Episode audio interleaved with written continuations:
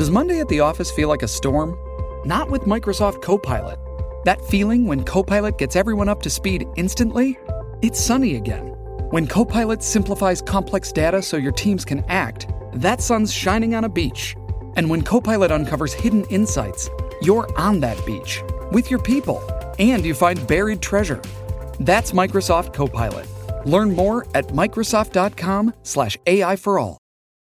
All right, to the point being made by the uh, ruling earlier today, a stay. Uh, this is the Court of Appeal, three learned judges on the bench, and uh, pretty much reversing or uh, putting a halt to what Judge Belobaba ruled in his uh, ruling, which triggered the notwithstanding clause in Bill 31, which was kind of an update of Bill 5. So we're going back to Bill 5. it's back to the future.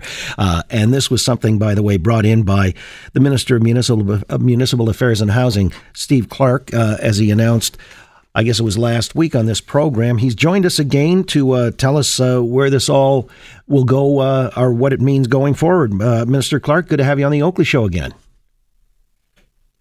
Appreciate it.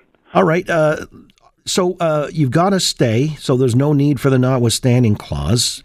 But am I right to say there's still an appeal that's being heard? You've appealed still? Yeah, we're we're we're very pleased with the Court of Appeal granting the stay today, and we're going to continue with our appeal of uh, Justice Belobaba's original decision, which we continue to believe was wrongly decided. But uh, this is this announcement today. The stay will allow the city clerk here in Toronto to proceed with the 25 ward election that was in Bill 5 that uh, aligns those jurisdictions with provincial and federal boundaries. And we're going to continue to work with the, the clerk's office while we're waiting the court's ruling um, to provide every support that we can to help the administration of that election on October 22nd. Well, where do we stand with royal assent and full passage? That was slated to go as early as tomorrow. Uh, yeah, well, that would have been on Bill 31. Uh, so Bill 31 uh, would have been uh, there was a time allocation motion, and the original time frame that uh, House Leader Minister Smith had was that Bill 31 would be uh, would be passed uh, tomorrow. Um, because of that, there's really no need to move forward with Bill 31. We're going to leave it on the order paper, but obviously move on to to other priorities. Uh, in terms of Bill 5, the the clerk's office has recommend that uh, has recommended that there be a a 48 hour extension, and, and I'm certainly supporting uh, the clerk's recommendation. Again, we have to wait for um, the, the court to actually spell that out, and, and neither my ministry or the Ministry of the Attorney General has had that confirmation yet. But uh, but suffice it to say, I support the uh, the clerk uh, with that 48 hour um, extension for people to uh, to decide which ward they want to run in under Bill 5. And again, um, we're, we think it's a very positive result for the people of Toronto. Um, we're now going to have a city council, a streamlined city council that gets elected on October 22nd that I believe and our government believes will be able to, to work quickly on the priorities uh, for uh, this, this city. What do you make of the current mayor suggesting that this is still a fight that should be fought? Well, again, you know, I, I'm I'm going to refer to uh, what the Court of Appeal concluded. They they concluded, and here's their words, that there was a strong likelihood that the application judge erred in law, and that the Attorney General's appeal to this court will succeed. And it goes on to uh, the court's uh, ruling to to say that it's uh, it, it is not in the public interest to permit the impending election to proceed on the basis of a dubious ruling that invalidates legislation duly passed by the legislature. And this is, I think what what our argument was that as a legislature, we felt it was within our rights to uh, to table Bill Five. Um, and and and make this determination for a, a streamlined council. Bill Five, as you remember, originally had a deadline of uh, September 14th with, for the election, which is exactly the same deadline that uh, was in the election four years from now. So, you know, people can talk about uh, the, the the timing but however, we were well within our rights. We felt to uh, to table this bill. We we have worked consistently with the clerk's office to ensure that we could have an election in the 25 uh, ward system. And again, we're very pleased that the the Court of Appeal granted this stay, and uh, we're going to move forward. And I and I've said to the leader of the opposition this morning that you know let's put the political games behind us. Let's work with this new council, and after uh, October 22nd, uh, our government looks forward to working with uh, the next mayor and the, the next council on delivering those priorities for Torontonians. Again, Steve Clark, Minister of Municipal Affairs and Housing, on the line with us uh, in response to this uh, stay being granted by the Court of Appeal, and in so doing, uh, those words jumped out at me as well. the dubious ruling of the previous judge Belobaba do you believe then that what the Court of Appeal uh, really rendered in their stay was a repudiation of an activist judge? Well, you know, again, the, the words, I'll, I'll, use the words that the Court of Appeal used. Uh, they indicated that uh, the judgment under appeal was probably wrongly decided. And to me, those are very powerful uh, words, um, and I think they speak for themselves. By the way, who pays court costs on this?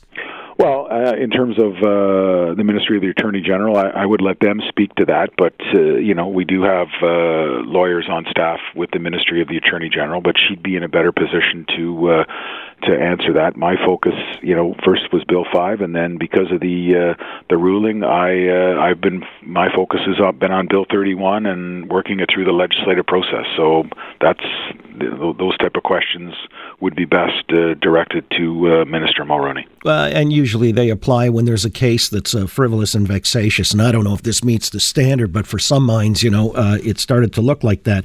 Now, uh, having threatened to invoke the notwithstanding clause, do you think that sent a message that it could be used on another occasion, or would maybe your government be a little more reluctant knowing the blowback that ensues?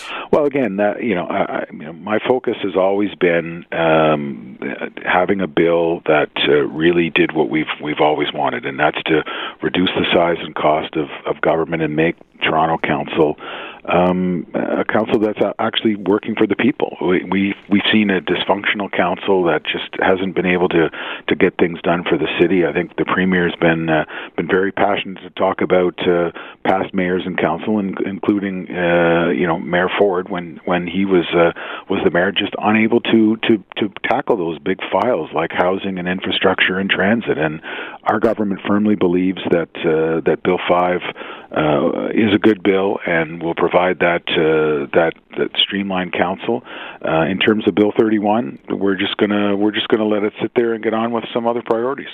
All right, you know, and before you joined us, I was just citing. Uh, an Ipsos poll done exclusively for Global News that cites that uh, 63% of Torontonians uh, would like to see the Trudeau cabinet, who has the power to overrule any act of a provincial legislature, it's called disallowance.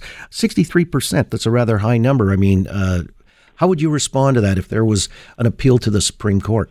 Well, again, I, I we had a very good I had a very good conversation with Intergovernmental Affairs Minister LeBlanc, and you know I I I didn't get the feeling that the federal government had any interest in uh, in being involved in this file. You know they can they can speak for themselves. Again, my focus as Minister of Municipal Affairs and Housing was to uh, table a bill, uh, and the bill we're talking about now that that will that is the law of the land is Bill Five, and we believe that that's a, a very good bill. It's good public policy. Uh, it provides that council that uh, I think w- will be less dysfunctional and uh, and more focused on uh, very important priorities like infrastructure, transit, and housing. That's uh, that's why we tabled the bill. That's why we talked uh, throughout the campaign on on respecting taxpayers' dollars and reducing the size and cost of government. Um, you know, we we're pleased today. This is a, a very positive result for the people of Toronto. All right, so upward and onward, and this particular case is now behind us in the rearview mirror. Are you confident of that? Well, I, you know, again, I, I think it's a, it's the right move, and we're going to do everything we can to work with the city to uh, to have this uh, this uh, very very important election take place on the 22nd. So we're going to work work with them. All right. Look forward to it, and I appreciate your time this afternoon. Yeah, thanks for having me on again. I really appreciate it. You got it. Steve Clark, Minister of Municipal Affairs and Housing. Boy, the government's really got uh, a full slate of things they're addressing, including the security regulator in the province and whether or not, when it comes to mutual funds, you know, a lot of people are invested in that with their RRSPs and so on and so forth, the pitches that come your way as well. Uh, you know, if the regulator had their way, they would ban advertising. But the government, uh, Mr. Fedeli, the finance minister, has been saying, uh, no, we want to make it a more competitive playing field. Uh, and so allowing for that apparently uh, does lead to more competition. We'll see how we square that circle. Rubina Ahmed Haq's going to join us, personal finance expert here in town. She's up next on The Oakley Show, Global News Radio, 640 Toronto.